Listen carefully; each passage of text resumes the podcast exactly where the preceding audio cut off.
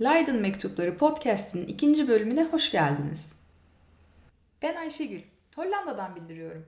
Birkaç yıl önce Leiden şehrinde lisansüstü eğitimime devam ederken kısa süreliğine de olsa mektup yazasım tutmuştu. Bu devirde mektup yazan kim kaldı canım diye sorabilirsiniz. Belki hoşunuza gider, iki satırda siz karalarsınız. Ya bana ya da bir başkasına. Eğer bana yazmak isterseniz Instagram'da et Ayşe Mayşe veya Twitter'da et Leiden Mektuplar hesabından ulaşabilirsiniz.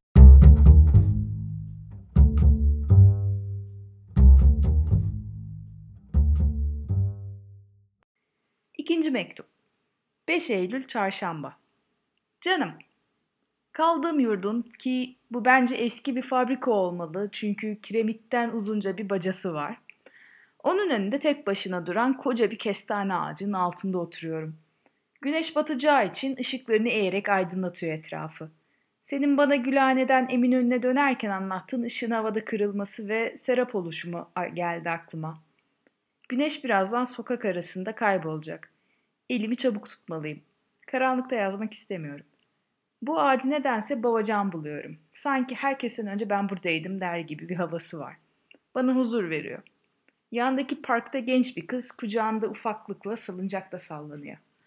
Etrafta bir onlar bir de uçan kuşların çığlıkları var. Güneş gözlüğüm ikide bir başından burnuma düşüyor. Hafiften esmeye başladı. Ürperdim. Ama yazmaya devam edeceğim. Bugün biraz bürokrasiyle uğraştım.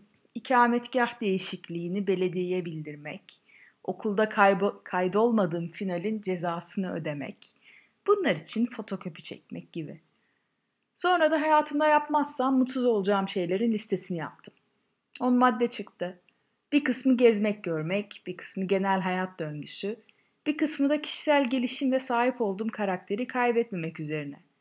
Evet, böyle gruplandırınca daha iyi algılayabildim ben de. Kütüphaneden çıkarken adını bile hatırlamadığım, sadece bir kez görmüş olduğum bir kızla karşılaştım ve lafladık.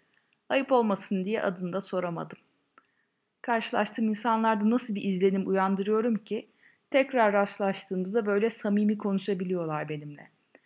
Akdeniz ruh hali mevcut bende? Çünkü eğer öyleyse bu çok güzel bir şey. Aklımdan Atilla İlhan şiir dizeleri geçiyor durup dururken. Emperyal Oteli'nin resmini çektim. Akşam saçaklarından damlıyordu. Kapısında durmanı söylemiştim. Yüzün zambaklara benziyordu.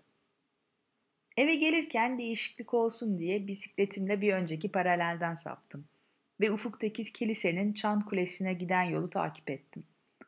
Leiden'ın hiç bilmediğim kesimlerini keşfettim. Kanal boyu üç katlı eski evler beni benden aldı. Belli bir yerden sonra yeni yapılmış site tarzı evler görmeye başladım. Bence bir şehrin geçmişi olmalı. Organik bir düzen olmalı. Zorlamamalı yapıyı. İçimdeki nostalji sever coştu yine.'' Sonrasında kiliseyi buldum. 1925'te yapılmış. Önünden geçerken bir kez çan sesi duydum. Saat altı buçuktu. Bol yeşillikli yoldan sağ tarafa devam ettim ve şehrin doğu kapısını buldum. Büyülenmiş gibi o civarda birkaç tur attım. Aslında oradaki kanalın yanında parktan yazacaktım sana bunları ama parka giden köprüyü bulamadım. O yüzden geri döndüm. O kadar avare sürüyordum ki kanal yanında duran bir arabanın sağ ön kapısına tosladım. Araba çizildi, avuç, avuç içim çizildi. Çarptım köşedeki sokaktan dönünce de yan yana dizili evlerden birinden gelen keman sesini duydum. Durup köşe başında dinlemek istedim ama müzik pek uzun sürmedi. Bu kez uzunca yazdım sanırım. Bir tür Leiden romansı yaşıyorum. Hem okuyan olmadıktan sonra mektupları yazmışsın. Neye yarar?''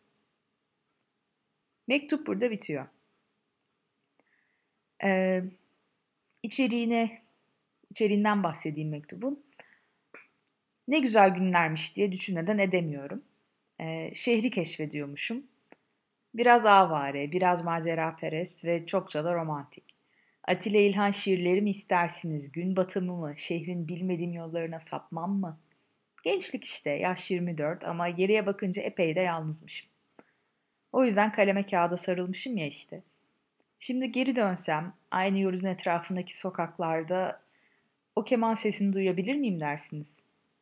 Ayrıca hayattan beklentilerimi on madde halinde yazmam da değişik olmuş. Keşke bu on maddeyi nereye karaladığımı da bulabilseydim. Bir kısmı değişmiştir eminim ki ama şu an kendimi o hayat döngüsünün içinde hissediyorum. Yani ev iş, iş ev denklemi açısından. Haftaya kadar sağlıcakla kalın. Sevgiler Ayşegül